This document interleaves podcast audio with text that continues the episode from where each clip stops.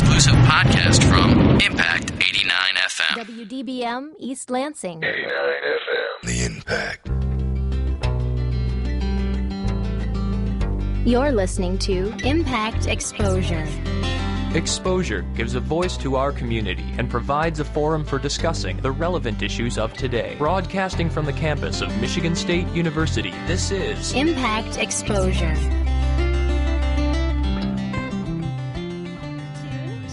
Impact Exposure. I'm your host, Emily Fox. In world news today, Muammar Gaddafi, security chief, is among several former Libyan officials who have arrived in the capital of Niger, according to the BBC. They say the man, Mansour Dhao, entered the country on Sunday and traveled via the desert city of Agadez.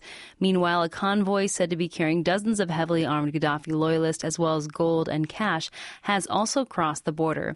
Niger officials say Gaddafi is not believed to be traveling with it. The former Libyan leader has vowed to fight to the death, even though he has lost control of most of the country. And in national news, wildfires sweeping across drought ridden Texas have destroyed more than 1,000 homes and forced thousands of evacuations in the last several days, according to Reuters. The worst of the fires, the Bastrop County Complex fire located about 30 miles southeast of Austin, has destroyed up to 600 homes, the most of any single fire in Texas history. About 5,000 people have been evacuated in Bastrop County alone. And in Michigan news, a rally is scheduled tomorrow on the steps of the state capitol protesting proposed changes to the state's medical marijuana law, according to the Associated Press. The Michigan Medical Marijuana Association president and other speakers during the rally in Lansing are expected to discuss the law and treatment of patients and caregivers that they have received from law enforcement. The event starts at noon. Michigan's appeals court has ruled some sales at dispensaries illegal.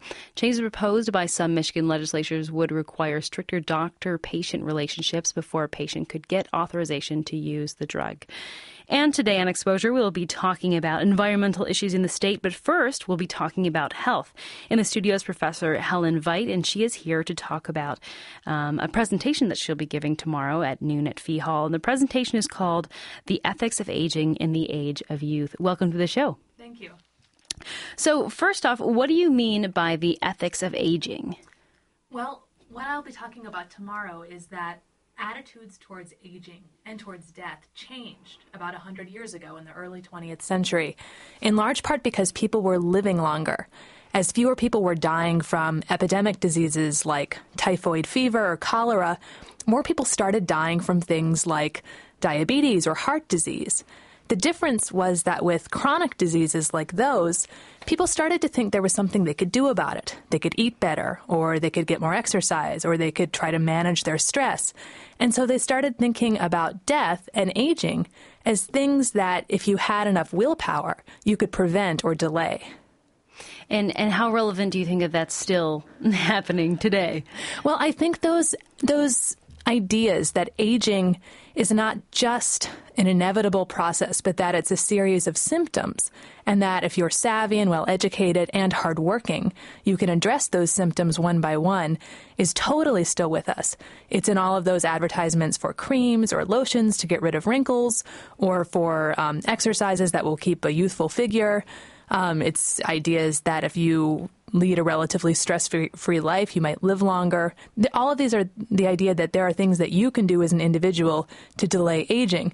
The problem, of course, is that even though, of course, we know some of those things do prevent chronic diseases, aging is inevitable for everybody, and as far as we know, death is too.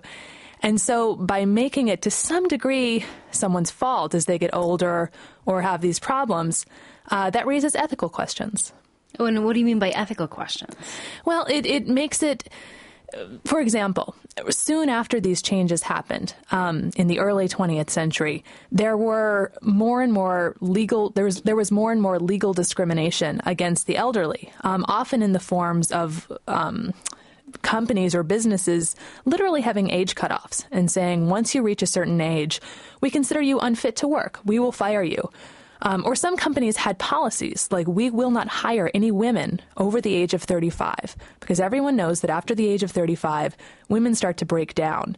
Other people fought those and they said, that's not true. Some women way, you know, in their 40s are, are still able and, and able to work, um, or men in their 50s are occasionally so hardy that they're still hard workers and great business people.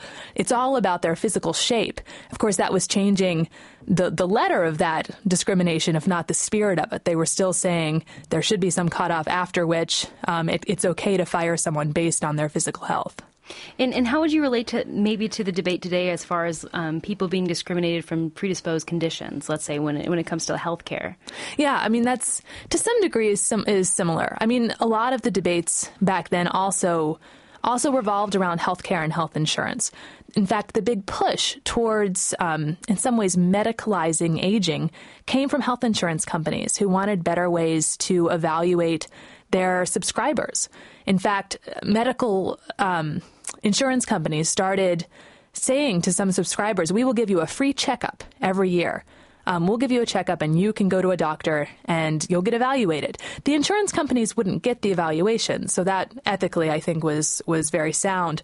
But what they hoped would happen is that then patients would get advice from the doctors on, way that they, on ways that they could stay healthy. Thus, they would live longer, keep paying insurance premiums longer. Those sorts of efforts are also going on today. There are some insurance companies that are giving incentives to clients if they, for example, visit health clubs more regularly, if they stop smoking. At the same time, they're penalizing people who don't do those things. And that's, um, while it makes sense from a business point of view, is is also interesting. Do you can you penalize someone or prevent them from having insurance if they're a smoker? And so you're talking about how I mean your your presentation tomorrow is about the rising life expectancy the rising life expectancy in the early 20th century. Um, so, so I'm curious when when people in the early 20th century were saying we can have control over how long we live, and that's you know, and that wow, we can change our life by saying by having better diets and, and more exercise. Um, how did that affect uh, the life expectancy? Well, it, a lot of changes were happening. In part, people were living longer. Fewer infants were dying, infant mortality was declining, but people were living longer in general. They were also surviving middle age in much greater numbers. The life expectancy increased from 50 years of age in 1900 to almost 60 in 1930. To us, that's still low. People today have a life expectancy roughly around 80. To them, it seemed miraculous. In fact, it prompted all of these questions about how long is the human lifespan? Not just life expectancy, how long can we expect to live, but if in an ideal environment we take great care of ourselves and we do everything right, could we live to 90 or 100 or 200? Some people, and very serious people, Nobel Prize winning scientists in some cases, seriously proposed that perhaps the human lifespan was really a thousand, maybe longer, and we just had always been not taking good care of our bodies. And so people started to, to really what today seem like ludicrous suggestions, they just didn't know. Another thing to keep in mind is that in 1910, for example, age records for someone who was 100 year old 100 years old were really hard to come by. That person would have been born in 1810 or maybe earlier where there weren't official government documents in most cases. So sometimes people said well how how do we know? Maybe these people lived longer or maybe they're lying. Maybe no one has ever lived to be 100 before. People seriously had these conversations then. So you're saying that you know in in the 30s or so so we have an 80 year span in which the life expectancy jumped 30 years mm-hmm. between you know the, being 50 years old to 80 years yes. old life expectancy. So where do you see the life expectancy, you know, another 80 years from now? Do you think it's going to jump another 30 years? Well, the sobering truth is that right now, for the first time in history, American children are predicted to have shorter life expectancies than their parents, in large part because of obesity and the diseases that are correlated with obesity. This is not an irreversible trend, but right now the predictions are that children being born now will have lower life expectancies. This is not at all inevitable, and that's just for American children. But uh, scientists generally agree that the human lifespan is somewhere around 100 or 120 years, somewhere in that range. In the best possible circumstances, we just don't know of people really living much past that. So I don't think I don't think that the human lifespan is is truly elastic, and thus perhaps if we really take great care of ourselves, we can be regularly living to 110, 120, maybe. Much past that, I, I don't think it's going to happen. And, and what do you think is the key to living to 110, 120? um, I I don't know. Certainly, diet has a lot to do with it. I mean, a lot of the things they talked to it di- talked about 100 years ago, diet, fitness, and stress levels do seem correlated. But so do things like you know wearing your seatbelt, not smoking. There are a host of factors. So I'm curious. You know, back in in the 30s or so, the life expectancy was 50. Now it's 80, and now you're talking about well, now's the first time that that that children are now may have shorter lifespans than their parents. So when do you think was the most health the healthiest decade for people? that's a good question. I, it's very hard to say. I, I, think that's immensely complicated. For example, even if um, you know someone born in the 60s or 70s, maybe they had you know excellent an excellent diet and you know very little chance of dying from an epidemic disease, they still might have been exposed to a lot of cigarette smoke, for example, or someone born in the 80s might have had less cigarette smoke, but perhaps more um, pesticides in their food. It, it's very hard to say, I, I think. All right. Well, in the studio is Professor Helen Veit. She is giving a presentation tomorrow at noon at Fee Hall. And her presentation is called The Ethics of Aging in the Age of Youth. Professor Helen Veit, thank you so much for joining us today. Thank you, Emily. You're listening to Impact Exposure. I'm out of here. Th- thanks again, man. It was good. Wait, time. you were uh, you were hitting it pretty hard tonight. Are are you good to drive? Heck yeah! I am amazing at driving. Yeah, man. You sure? I mean, I can call a cab, or we can uh, we can get somebody to take you home. yeah, you know. yeah, don't worry. I'm good. Okay. Uh, hey, text me when you get back. Okay. Stop right there. This is stupid. He's drunk. Friends don't let friends drink and drive. Ever. A message from 88.9 The Impact. For more variety than you'll hear on any other station, listen to the Impact Prime Time, where you can find a different specialty show every night of the week. Friday nights from 8 until 10 p.m., the Impact Flashback is your retro music alternative, playing your old favorites from the 70s, 80s, and 90s. Only on Impact Prime Time. In a world where radio was repetitive and mundane, in a time when FM is plagued by the same 15 songs, an army of new songs are called to battle, and only the strongest survive.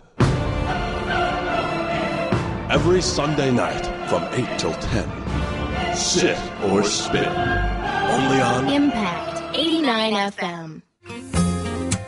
Now back to Impact Exposure. You are tuned to Impact Exposure. I am your host, Emily Fox. This month, the Office of Campus Sustainability is leading the Clean Commute Challenge. In the studio is a panel to talk about how you can help be an environmental steward in this community. Welcome to the show, everyone. Thank you. So, first off, Hi. can you go around and introduce yourself and where you are from? Okay. I'm Tim Potter from MSU Bikes. I'm Kathleen Edgerly with the CATA Clean Commute Options Program. And I'm Lauren Olson with the Office of Campus Sustainability. So, first off, what is the Clean Commute Challenge? The Clean Commute Challenge is a week long challenge, um, particularly with a focus with college campuses across the state of Michigan, all competing against each other to log the most clean commute trips.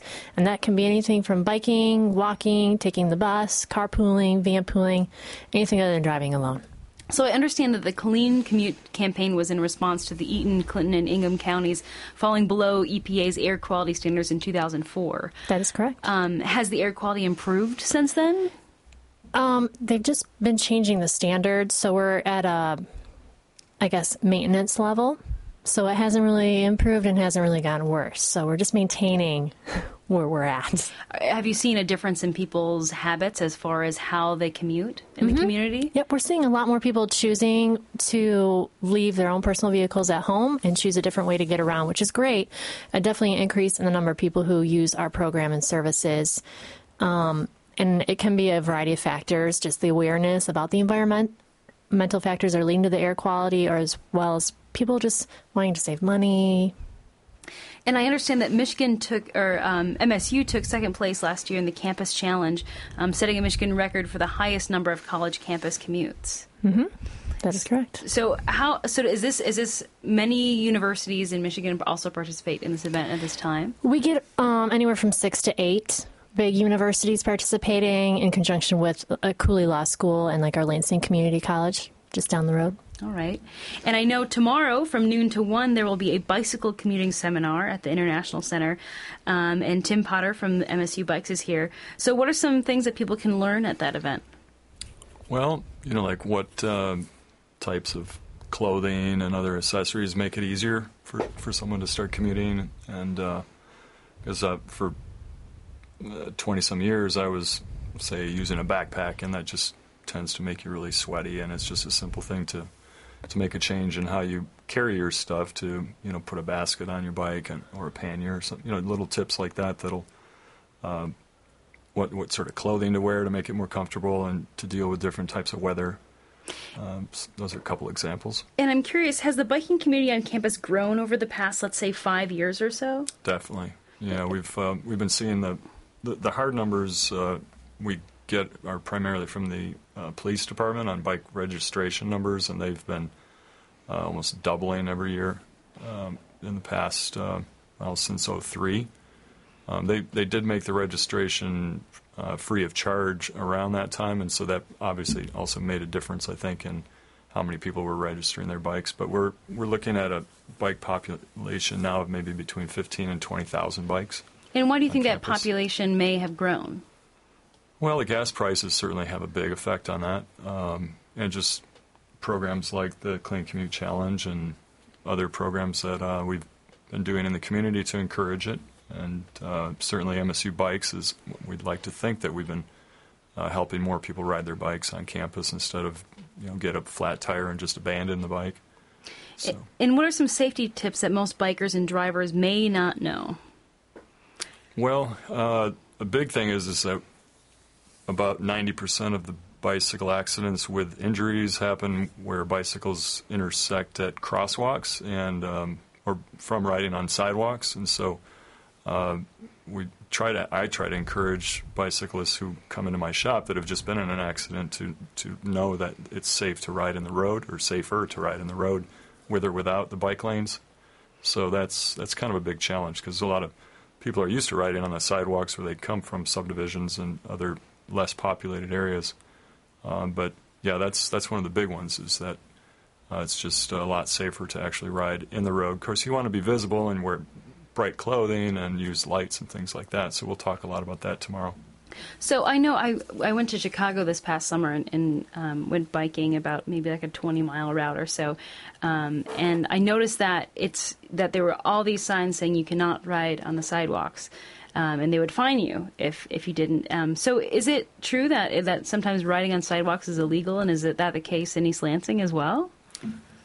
Uh, that is the case in on campus as well as um, East Lansing. I think especially. I believe they enforce it more so in the business district where there's a lot of shoppers and doors that open and stuff, and where it's a lot narrower. Uh, I don't know that there's much enforcement outside of the business district that I've heard of on campus. Um, I think the only time that there might be some enforcement is if at the uh, site of an accident where there's some some case for the police to be there on the site. Um, there was a kind of a well-known case last year in East Lansing where a, a, girl was riding her bike across a crosswalk and got hit, and she ended up with a ticket because she was riding her bike where she wasn't supposed to be. That got kind of a bit of press. So, um, but yeah, the, uh, enforcement is a really big key thing, and we're we're trying to encourage more of that on campus to just uh, help discourage more cyclists or, or, encourage them to ride in the in the roadways. And and have biking accidents gone down since more bike lanes have been insta- installed? They were trending down really nicely uh, until we had kind of a, a spike last fall for for a time.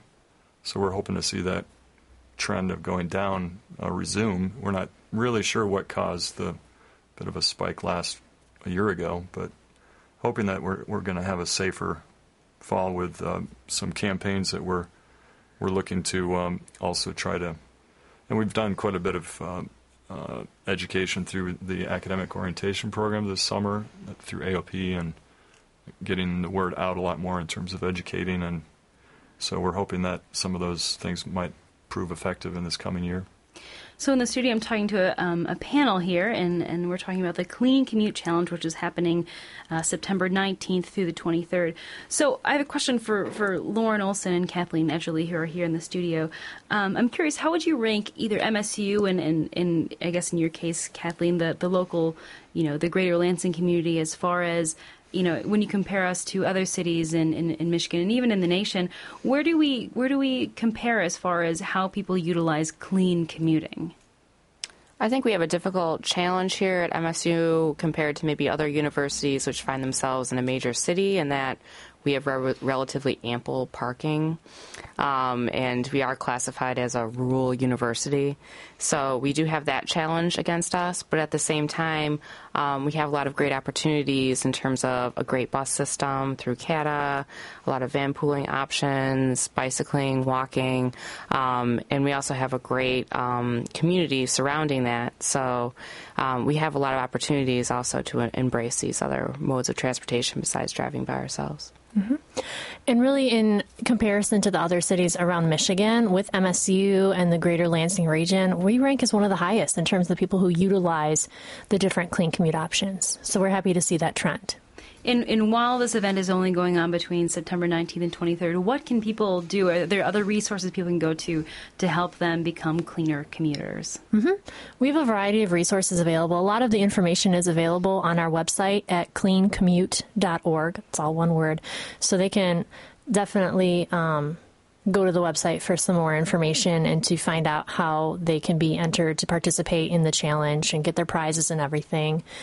Um, and then there's also a lot of helpful links on the website as well to connect them if they're interested in trying a different mold than they might currently use to see what options are available to them. Well, in the studio is Lauren Olson, Kathleen Edgerly, and Tim Potter, and they're here to talk about the Clean Commute Challenge that happens September 19th through 23rd. And Lauren Olson, is there anywhere else where people can go for more information? Definitely. Um, we have a great website at bespartangreen.msu.edu. And on that website, under the happenings link, you can find the links to our upcoming events we have surrounding this. Um, so tomorrow we have a bicycle commuting seminar going on from noon to 1 um, at the International Center in the Spartan Room B.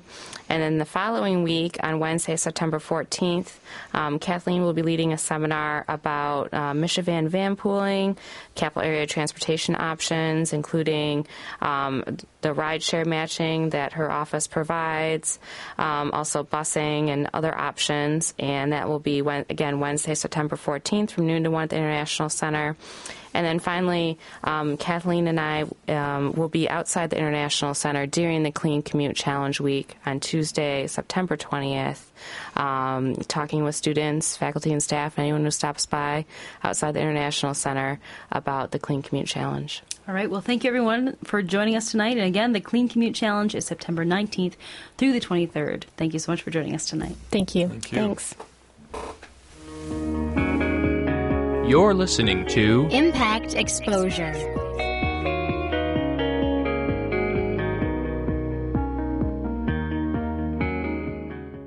Smoking helpline. Yes, I need to start smoking right away. Excuse me? I need to start smoking. Well, actually, it's the Stop Smoking helpline. The people in the apartment next to mine smoke three packs a day, and it drives me crazy. So I'm thinking four packs will do it. I think you want mysmokefreeapartment.org. It gives you the information you need to work toward a smoke free apartment building. A smoke free building without all that smoking. Uh, yeah, that's right. Make your apartment smoke free without making a stink. mysmokefreeapartment.org. For more variety than you'll hear on any other station, listen to the Impact Prime Time, where you can find a different specialty show every night of the week. Wednesday nights from 8 until midnight, it's the Impact's Accidental Blues. Your source for great blues music, news, and concert information. Only on Impact Prime Time. Hola, my name is Esperanza. After a tragic incident, I was forced from a life of riches in Mexico to a life of poverty in the United States. My mother has become ill and we have become separated from our family. Now I must work for both of us to try to bring the rest of our family together. My name is Esperanza and I am trying to survive. Explore new worlds. Read my story in the novel Esperanza Rising by Pam Munoz Ryan. For other great book ideas, visit your local library or log on to literacy.gov. Brought to you by the Library of Congress and the Ad Council. Now back to Impact Exposure. You are tuned to Impact Exposure. I'm your host, Emily Fox. Farmers markets have been popping up across the state, but have you ever heard of a virtual farmers market? To talk about one of the first online farmers markets in the country is Jerry Adams of FarmLink. And FarmLink is located right here in Michigan in Grand Rapids. Welcome to the show, Jerry. Hey, thanks very much for having me. So, first off, tell me about FarmLink and how it works. FarmLink, uh, the gist of it is that the uh, what I try to do is connect uh, small uh, scale farms, family farms, with uh, businesses, restaurants, uh, corporations, hospitals, that kind of thing. So the farmers post their product uh, on our website, and the chefs uh, go and uh, look at what's available from Friday morning until Monday afternoon. They place their orders, and then Wednesday afternoon at 1 o'clock, all the farmers bring the product that's uh, been ordered in, and the chefs come in, and we kind of have a little uh, a food fest, and uh, there's an exchange that takes place. Uh, the uh, chefs write checks to FarmLink, and then I, in turn, uh, write a check back to the uh, farmers. So it's a way for small scale farmers to aggregate their product uh, so they've got enough of a volume where they could uh, potentially supply bigger institutions as opposed to just kind of a one to one relationship with a restaurant. Uh, it kind of simplifies that whole process. And how long has FarmLink been around for? Uh, we started FarmLink about six months ago. I think it was March or April this year uh, when we went live. Uh, we we did a little bit before the kind of hot growing season uh, because we wanted to kind of get our feet wet and, and uh, kind of roll it out slowly. Uh, now we've got uh, we've got about 10 uh, restaurants uh, buying hospitals, those kinds of things, and probably 12 to 15 uh, farms uh, that are supplying us, but it grows weekly. So uh, uh, it's kind of. Um, I, I started a co-op about five years ago on the same model, so uh, I, I, I know how the trajectory is. Obviously, we've got to change the minds of a lot of chefs. Uh, there's another crowd of chefs that were already into local and that are getting it local. Um, but this is a, kind of a transitory process where it makes it easier for the farmer where they can bring in and, and supply multiple uh, restaurants at the same place at one drop off as opposed to going to multiple drop offs. So it's a it's a little bit different model for both the chefs as well as the farmers um, to kind of work in this way. But uh, once once they join, uh, I've got them. And, and I know this has only been going on for a few months, but how many farmers uh, do you work with, and where are those farmers from? I focus uh, kind of a radius around Grand Rapids now. A lot of the farmers that I work with, I worked with uh, when I started the co-op. Maybe I should give a little background on that. I started uh, West Michigan Co-op, which which is essentially the same thing as FarmLink, except that its target audience was households. Uh, my initial interest was connecting small-scale farmers to households in a in a model that went beyond the traditional farmers market model. Uh, you know, which is more seasonally controlled. Uh, a lot of product comes out of Michigan that's year round, beyond just vegetables and fruits. Uh, and I wanted to kind of take that and spin it to make it easier for the farmer to work with multiple uh, sales and uh, to give people in households a way of getting access to uh, uh, locally grown, sustainably grown uh, product. From uh, the the co-op, uh, that had a specific radius around Grand Rapids. Uh, we wanted to specifically focus it, keep it in the lo- keep money in the local economy, kind of returning it back on itself. FarmLink, uh, because I'm I'm concerned with volume issues, uh, will tend to go a little bit further afoot, but uh, we haven't needed to yet. Uh, but part of my model with that is that I hope that I have to uh, go a little bit beyond the radius that uh, that the co-op uh, sustained. And what would you say are the biggest struggles local farmers and producers face here in Michigan? Certainly the weather. Uh, this year was a great example of that. Uh, it, it was kind of a late season, um, but beyond that, sales. You know, if you if if you're large enough to sell to uh, a Meijer or a Spartan, those kinds of things, you're not going to get the return on your product that you would if you go to a farmer's market. However, and everybody loves farmer's markets, and I, I'm a big farmer's market advocate. Um, however, you know, the potential exists for a farmer to wake up at four, pack up everything they've harvested the day before, load it up, take it to the farmer's market, set up their stand, and it starts raining at eight o'clock. You know, so if it's a beautiful day, they could have great sales. If it rains, they have no sales, and they just don't know what they're going to hit when they get there. Um, with FarmLink and, and West Michigan Co-op before that, uh, they, they're aware of their sales before they have to deliver. In the case of the co-op, that's a monthly cycle, so they know about a week ahead of time uh, what they need at the pickup. Uh, with FarmLink, that's a weekly schedule, um, and they know two days before. Uh, so they know already you know today's Tuesday, so yesterday afternoon they knew what uh, they were responsible to show up with tomorrow at the pickup, as well as how much money they had already made.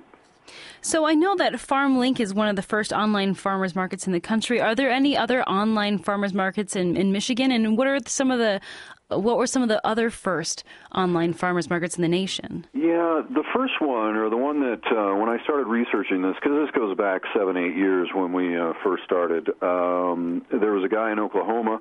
He had an operation where he would cull product from throughout the state. So he had like regional. Uh, you know places where they brought things together. And then they actually trucked it into Oklahoma City.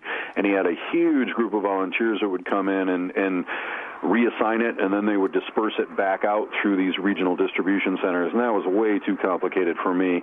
I was more interested beyond the whole uh, ease of use of the internet, I was more interested in the relationship between farmer and and the people consuming the product. With FarmLink chefs, uh, with the co-op households. So um, what I try to do is is yeah, I mean the online part's great. That's that's the wrench, you know, for me. But the true gist of what I'm trying to accomplish is when everybody comes together, because then there's information shared, the relationships built. Uh, the chefs can actually impact the kind of product that the the, the farmer's growing uh, these kinds of things. I might have gotten a little off track there, did I? I no, you're perfectly fine. Uh, we started out in Oklahoma, that's right. So I researched that. That was a little bit too complicated for me, so we, we simplified it down to focusing on that kind of getting together point, that relationship point. I guess that, that was my destination. Um, now in Michigan, what we've done with uh, when we ran the co-op and now with FarmLink, we've given our software away. So uh, there is uh, an online farmers market in uh, Ann Arbor that uses it, South Bend, uh, Raleigh, North Carolina. So we've um, we've been proponents. We figured uh, if we were a not-for-profit and we were doing this for the greater good, why not give the software away uh, as well to uh, kind of perpetuate the model? So uh, we've we've uh, we've always had that as kind of our our back cause of uh, trying to help out other people do the same thing. So you you ha- in order for people to participate in FoodLink, they need um, rather than just going online and signing up, they need software in order to participate. No, no, it's just a website. Um, so you join uh, online, and uh, FarmLink. There's no uh, membership fee. It's it's almost like a, an online store, but uh, the transactions don't take place online uh, because we make adjustments. If if a farmer has a product that comes in, they've got a surplus, they're trying to get rid of something um, because it's fresh, it's at its peak. They'll bring in extras, and the chefs will be there, and oh yeah, I'll take ten pounds of that or whatever, um, and then we'll make adjustments to the uh, invoices that the uh, chef's placed online. So uh, it's kind of a fluid dynamic. We try to keep it as simple as possible uh, and almost generic. You know, it's it's kind of a place your product uh, and then have the chefs go in and place what they want, and then we come together and, and make that exchange. Well, on the phone is Jerry Adams. He is with FarmLink. It is one of the first online farmers markets in the country and is located right in Grand Rapids, Michigan. For more information, you can go to WMFarmLink.com. Jerry Adams, thank you so much for joining us tonight. Well, thanks for having me.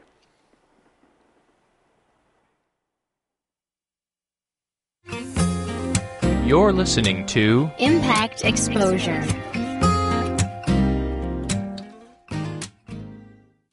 You are tuned to Impact Exposure. I'm your host, Emily Fox, and on the phone is Patty Birkholz. She is the director of the Office of the Great Lakes, and she's here to talk about the future of the Great Lakes and their impact on Michigan. Welcome to the show, Patty Birkholz. Thank you. So this year, you were, or I guess last year, you were um, you were sworn in under the Snyder administration uh, to be the director of the Office of the Great Lakes. Um, what do you hope to accomplish under his administration?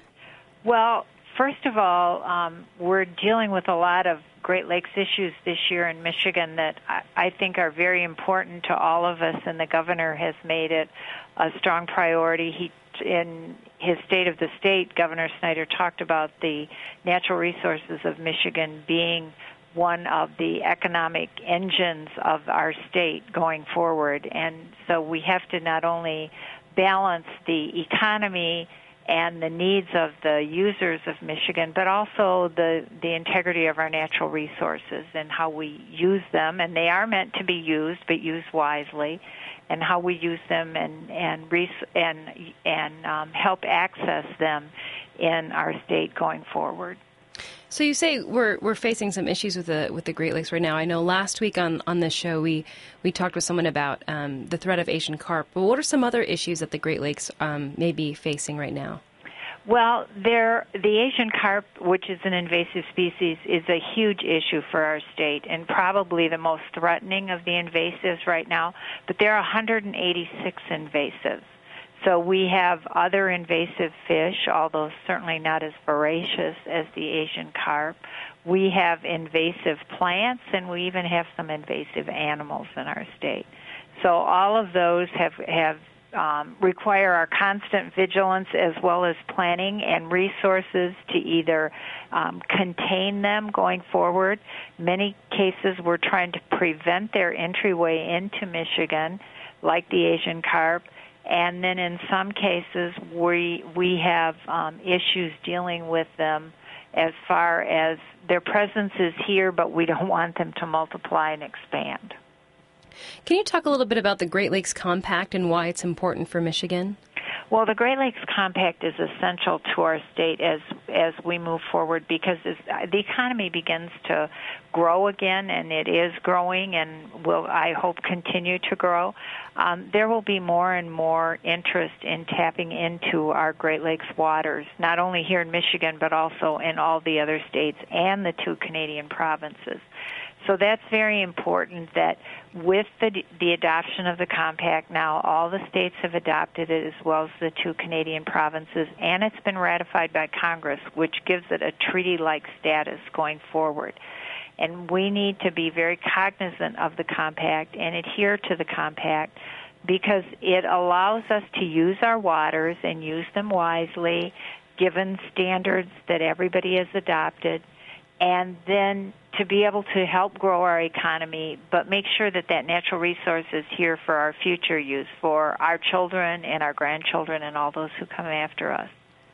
So I know that the Great Lakes Compact is about kind of preserving and protecting the Great Lakes, but does it does the Great Lakes Compact limit certain states to be able to use the water, or you know how is it that it's protecting the Great Lakes? Well, it gives us all equal limitations. So under the Great Lakes Compact, we all have the same limitations the one of the biggest of which is that the um, water that's used in the basin and taken from the basin has to remain in the basin. So that means that basically, if you use it here in Michigan, you can you can use it and use it wisely, but it better be returned to the basin. Um, whether you're a farmer that's irrigating or whether you're a, a community that's using the water for drinking water, for purification, for drinking water, um, whether you're a small um, farm or or it just a residential use, you know, you have to return it to the basin. One of the first requests for a diversion, quote unquote, on the Great Lakes under the Great Lakes Compact is going to come soon from Wisconsin because it's coming from the city of Waukesha, which is on the Great Divide. And part of their return flow, as they initially proposed, and there's now a second proposal because they withdrew their first proposal and they are going to be sending us a second proposal, would not have all the water being returned to the basin. It would go over the Great Divide and head west. So that will be one of the biggest issues facing our new Great Lakes governors. We have six new governors out of eight, two returning governors. And the Waukesha request will be a template going forward because it's going to be the first request for the Great Lakes governors under the compact.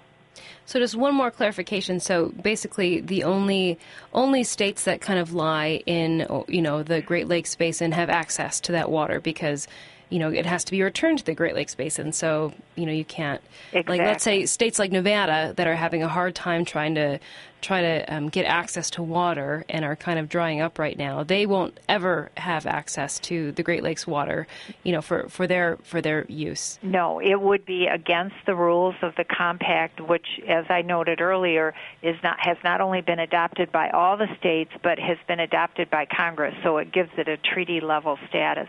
The only way that anyone could ever take water from within the basin, anywhere within the eight states or the two provinces, would have to happen um, in in case of a national or international catastrophe or emergency.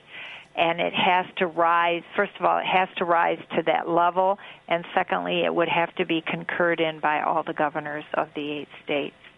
How would the Great Lakes be affected if more states had access to to its um, water? Well, many scientists say that if if other states outside the basin had access to our water and were not returning it, you know, they could literally take all our water or deplete it so far below its normal average return rate that we would not be successful using our water for even drinking water, let alone for irrigating our farms, for processing and manufacturing. A lot of manufacturers in Michigan use large amounts of water over an extended period of time, but most of the water that they use is cleaned up and then returned to the basin. So, you once said that, that each year water rises in its value and importance. Talk a little bit about that. Well, because there are more and more arid countries as well as arid states in the United States, uh, more and more people value water more. The the importance of it goes up because you can live without a lot of things, but you can't live without water. And so water's value increases as there are more arid spots in the world and in our nation and we know we've heard from the western states. I mean, I've talked to many legislators in my career in the legislature prior to this from the arid states and they all say, "Well, we're going to get your water someday," or "We want your water," or "We covet your water." Um, I've had very um, strong discussions with some of those legislators from other states, and at the time we were in in the business of working on the compact. We were working on the development of the Great Lakes Compact, and then during part of that time, getting it adopted by all the states. So, you know, I told them we're we're going to set this in a treaty. Um, we're going to document. We're going to finish the document, and then it's going to be certified by Congress. Therefore, you will not be able to get our water. So you're talking about these arid states. Do they have any backup plan for when their water resources, you know, may dry up? Um, in talking to most of them, their only backup plan is hoping and praying for more rain. Mm-hmm. So you, you know that's why water is increasing in importance and increasing in its value over the years, um, particularly as people develop more and more land that's in an arid area of the country um, they need water to exist, and obviously, you know, it's it's going to be more and more difficult, and water is going to increase in value. So, speaking of, of, of water, you're also, um, as a part of being the director of the Office of the Great Lakes, you're also involved with offshore wind farms. Can you talk a little bit about what's been happening in Michigan as far as offshore wind? Well, there are there are a significant number of new manufacturers or manufacturers who've been here several years who are looking at offshore wind. Some of whom have already um, started manufacturing wind components and are shipping the components elsewhere in the nation or in some cases elsewhere in the world but they would like to be able to have a market here in Michigan. Um, we have a GLOW Council report, a Great Lakes Offshore Wind Council report that says there are areas and it's certainly not all up and down all the shorelines. Um, but that it says there are areas that are good for wind, others that are not so good. Uh, so you can't put them everywhere, even if you wanted to, uh, because there are areas where the the the science does not support putting up windmills or wind turbines, large wind turbines. The uh, manufacturing companies that are working on these ideas now. Many of them are gaining in strength. The the um, the new processes are finding are beginning to show that there they can get more wind um, out of bigger turbines further out in the lake, not necessarily right on the lake or on the shoreline of the lake. There are also areas where you would never want to put a wind turbine because there just is not the wind just does not support it, and that's both on land and and out in the water. So I think you're going to see more talk about it going forward. There's also a huge issue of the cost of fuel today and where we get our fuel from and how many um, young men and women who are serving in our in our air force and our armed forces overseas who are sometimes not coming back in in um, in the condition they left in and because of the the cost of getting the fuel to the front and often that's what our wars are about or our skirmishes overseas. So I think we have to look as a country whether we want to be more self sustaining and less dependent on foreign oil, which we know often has a huge cost to it, and some of those costs end up with our armed service members coming back in not whole parts. Well, on the phone is the director of the Office of the Great Lakes. It's Patty Birkholz. Patty, thanks so much for joining us today. Thank you. You're listening to Impact Exposure.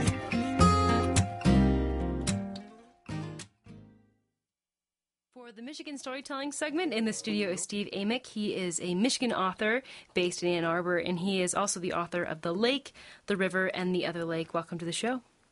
Thank you. Thanks for having me. So, talk a little bit about this book, The Lake, The River, and The Other Lake.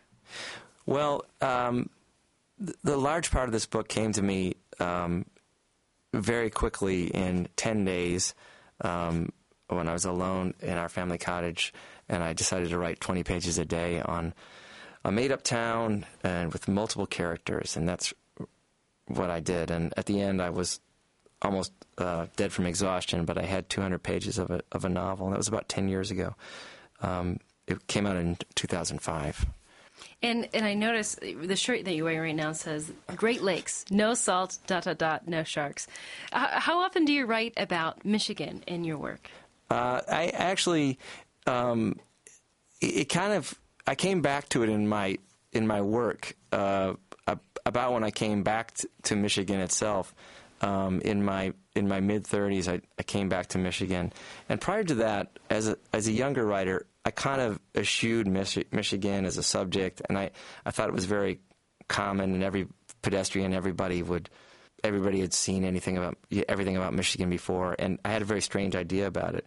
And it's funny because when, when I started writing and allowing Michigan to be the setting in short stories, I, I, I think they became more real for me, the details and everything, and uh, I, I ended up selling more short stories. They, they were better, I think because I was writing about something I really knew. And then later, when this book came out in, in New York, a lot of the early reaction was, wow, this place is so exotic.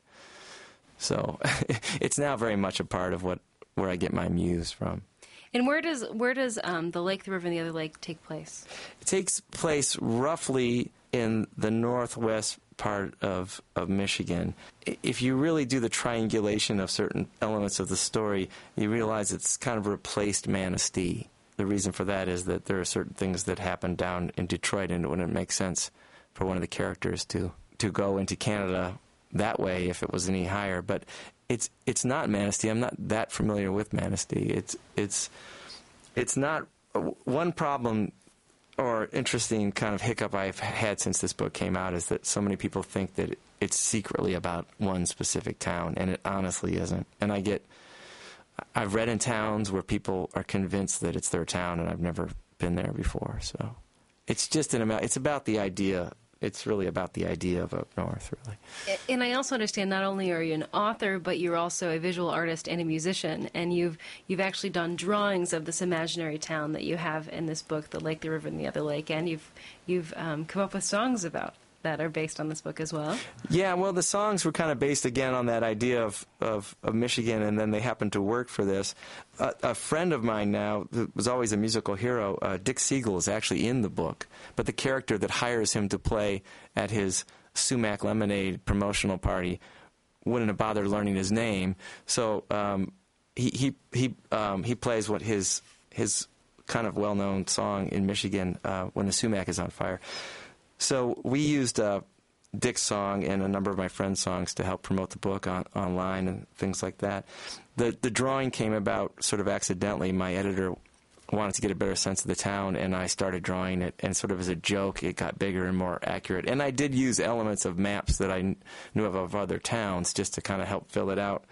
Um, and that led to the confusion that it was really based on a couple places.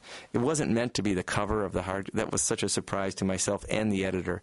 But the the graphic designer walked in to her office and found it and said, "What is this?" And we were surprised they could even reduce it enough to have it legible on, as a cover. So that was an exciting thing to be illustrating my first novel. So, without further ado, would you be able to do a reading from uh, the lake, the river, and the other lake? Yes, uh, the book is about many characters, but probably the most popular among readers is Roger Drinkwater, and he is a, an Ojibwe, but he's also one eighth Polish, and he's a he's an ex Navy SEAL. This was back before that was so popular. There was a heavenly time, a sliver thin window of peace that Roger Drinkwater cherished every year on Minnegesis. Those early days when the water warmed just enough for him to bear, but all others steered clear, and he could swim in peace and hear nothing but the water and his breath and the birds and the distant road, the way it had once been on this lake. It was a time before jet skis, before the idiot boys on their idiot toys, as he thought of them, and the little sing song chant that drummed in his head the rest of each summer. One misty pre dawn in late May, he got his first indication that the lake was now warm enough for at least a few intrepid others. Kids, of course, tended to brave the waters sooner than their finicky parents, and the evidence he found was something that obviously came from a child. It was floating, half submerged, at the end of his dock, and he bumped his head against it on the return lap of his morning swim. An underwater toy in the shape of a flattened megaphone, purple plastic with a green mouthpiece. If it hadn't had a brand name, sub speaker, stamped on the side, he might not have known what it was for. He stood there in the water, examining it, disgusted. Plastic toys lost in the lake were essentially just pollution. Still, he wondered how well it worked. Glancing around first to make sure he was alone, he knelt to the water line and put the mouthpiece to his lips. What came out was Chief Joseph One-Song's famous words to Congress, Niman adendum gaji binadkem gajik. That means roughly, you have all been a great disappointment. The water was so still, the sound waves would carry as if across a drumhead. It's funnier, he decided, if no one can see me. And so he dropped lower in the water, the toy just nosing above the waterline, and he repeated the phrase, making it more guttural and ominous and spooky. He imagined some dumb cluck on the other side, those rich weekend warriors with the matching hot pink jet skis, and that pontoon boat, looking out and shuddering, unable to spot him, unable to understand the words, just knowing that the words were ancient, foreboding, and they would feel very, very uneasy. And it was hard to do it without snickering. Just jumping ahead a little. There was a song of his people that told, If you follow the river inland through the village, you come to the other lake. And lately, it seemed nearly everyone was coming to the other lake. Years ago, National Geographic had praised it for its clarity and beauty, and more recently, Lifestyles of the Rich and Famous had called it a local gem. To Roger Drinkwater's people, it was just Minnegisisagame, literally Berry Moon Lake. But what they, what they had meant was Lake of the Moon when berries are picked. Not because there were ever spectacular amounts of any kind of edible berries right around the lake, but just because that's how you say August in Ojibwe. Due to the shade of its densely wooded banks and the deep center of the lake, it never got very warm at all, and August was the only month the unaccustomed could manage getting in the water without a lot of silly shrieking. Maybe a more accurate translation would be that lake you can really only stand during the moon in which berries are picked, where they are picked, meaning August, basically. But that wouldn't work on a map. And then a little bit later, uh, we Roger finds that this is going to be the summer that really has to put his foot down about the jet skis. He's not getting any help from the, the new sheriff. He owned a depth map of the lake issued by the DNR in 1978, showing each indentation and point in the shoreline, and in concentric organic swirls, the varying bottom of Minnegesis. It had been created mostly for fishermen, but Minnegesis was so cold and so deep you hardly ever saw fish except at the far edges of the summer, early in May, late in September. Roger used the map for diving and exploring and kept it pinned to a corkboard wall squeezed in between the door and the fireplace. Over the years, he had less need to refer to it and had become more, it had become more decoration than reference material. But now it seemed like a good way to keep track of things.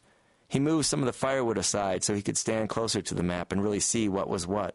He got a work light from the shed and clamped it on the mantel so that it shone back at the wall, illuminating what he was now considering his war map. With the colored sharpies he used for swim meets, he drew in the cottages. He drew in the docks and rafts, occasionally stepping out through his front door to squint out at the lake to check one or two against his memory. With a fine point pen, he further identified the homes. Some he knew by name the Petersons, Old Willoughby Place, and some by inclination big fat guy who screams at his kids, bad music, water skiers, New Yorker readers. And some he just assigned nicknames his and hers, the Freckled family, the Fuss Budgets. Then he fished out a box of colored pushpins he kept in a kitchen drawer and began placing them around the map. These would be the jet skis, the targets. He stood back and surveyed his battle plan. A lot of work lay ahead. And for the Michigan Storytelling segment, that was Steve Amick reading from his book, The Lake, the River, and the Other Lake. So, Steve, I'm curious, what inspired you to write this book? Um, I, I think it was that that experience of of finding Michigan popping up in my short stories more often, and that people were were reacting to it. I I was having more sales, as I said, but it, it was that process of accepting that I'm a I'm a Michigan boy, um, and there there were very few elements to this book that actually came from real life. There was one that occurred to uh, with a friend of mine from uh, in Connecticut. He's a lawyer, and his trees were cut down by the neighbor who wanted to, a better view of the water, the Connecticut River. That's about the only thing that was transplanted planted live, but it really comes out of my my deep love and my memory of uh, summers up north and stuff. So we often talk about the Michigan film tax incentive on exposure um, and how you know that's you know, while that's kind of in transition right now, but the whole goal of it was to try to keep people in Michigan and bring yeah. talent in Michigan. Um, so I grew, I, I, noticed that you grew up and, and still live in Ann Arbor. Yeah. Um, is it easy for writers to have flexibility to stay in their home state or town and, and, and still be successful? Well, I think it's it's very hard, um, as I am right now, out of the, the academic loop. I haven't taught for 18 years, really. Um, I'll be going to traveling once a week to Chicago to teach at Northwestern in the fall for the grad program. But um, yeah, I think outside of academia, it's it's really difficult. It's becoming more and more difficult. I I was a victim of bad timing with the tax thing. Um, I had a very interested um, producer writer uh, pay me some nice money for an option um, for a couple years, but it all went away right before the tax thing was a possibility. I think that that being in place would have really pushed the project forward because it really became clear you have to film this thing in Michigan. So, um, since you're a Michigan author and, and based in Ann Arbor, I thought I would also ask you about your thoughts on the Borders liquidation. Uh, I have an interesting perspective because I, I, as a kid, that was the local Borders was um, w- was where we went before there was the internet.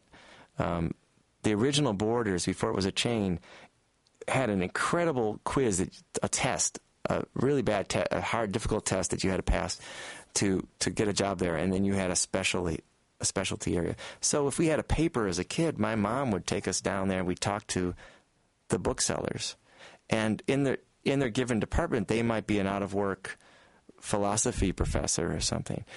It was really an amazing place to go find out about what books were out there, and and the sad thing for Ann Arbor is that we now uh, we lost this this great place and it, for the nation too. But you know there was a lot of worry 20 years ago when it became a chain because it would reduce the amount of um, of smaller press books that are available, and that came true. And uh, it's just I, I think the notion that it's going to allow these little mushrooms of fun little bookstores to pop up is a nice idea, but it's a fantasy. And what I mean, what do you think is going to be the future of bookstores? I think I think bookstores are more and more going to um, look like bookstores at the airport. How so? They're going to be surefire bestsellers, a lot of nonfiction about how to make more money, and bad children's books written by celebrities.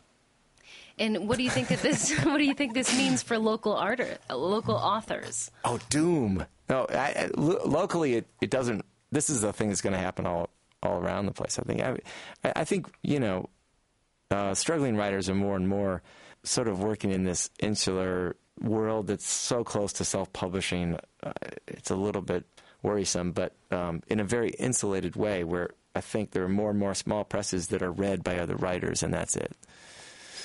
Basically, fiction writers have become poets. I see. Well, for the Michigan Storytelling segment, in the studio is Steve Amick. He is um, a Michigan author based in Ann Arbor, and he read from his book, The Lake, the River, and the Other Lake. To check out more of his stuff, you can go to steve-amick.com, and his last name is spelled A-M-I-C-K. Steve Amick, thanks so much for joining us for the Michigan Storytelling segment. Thank you.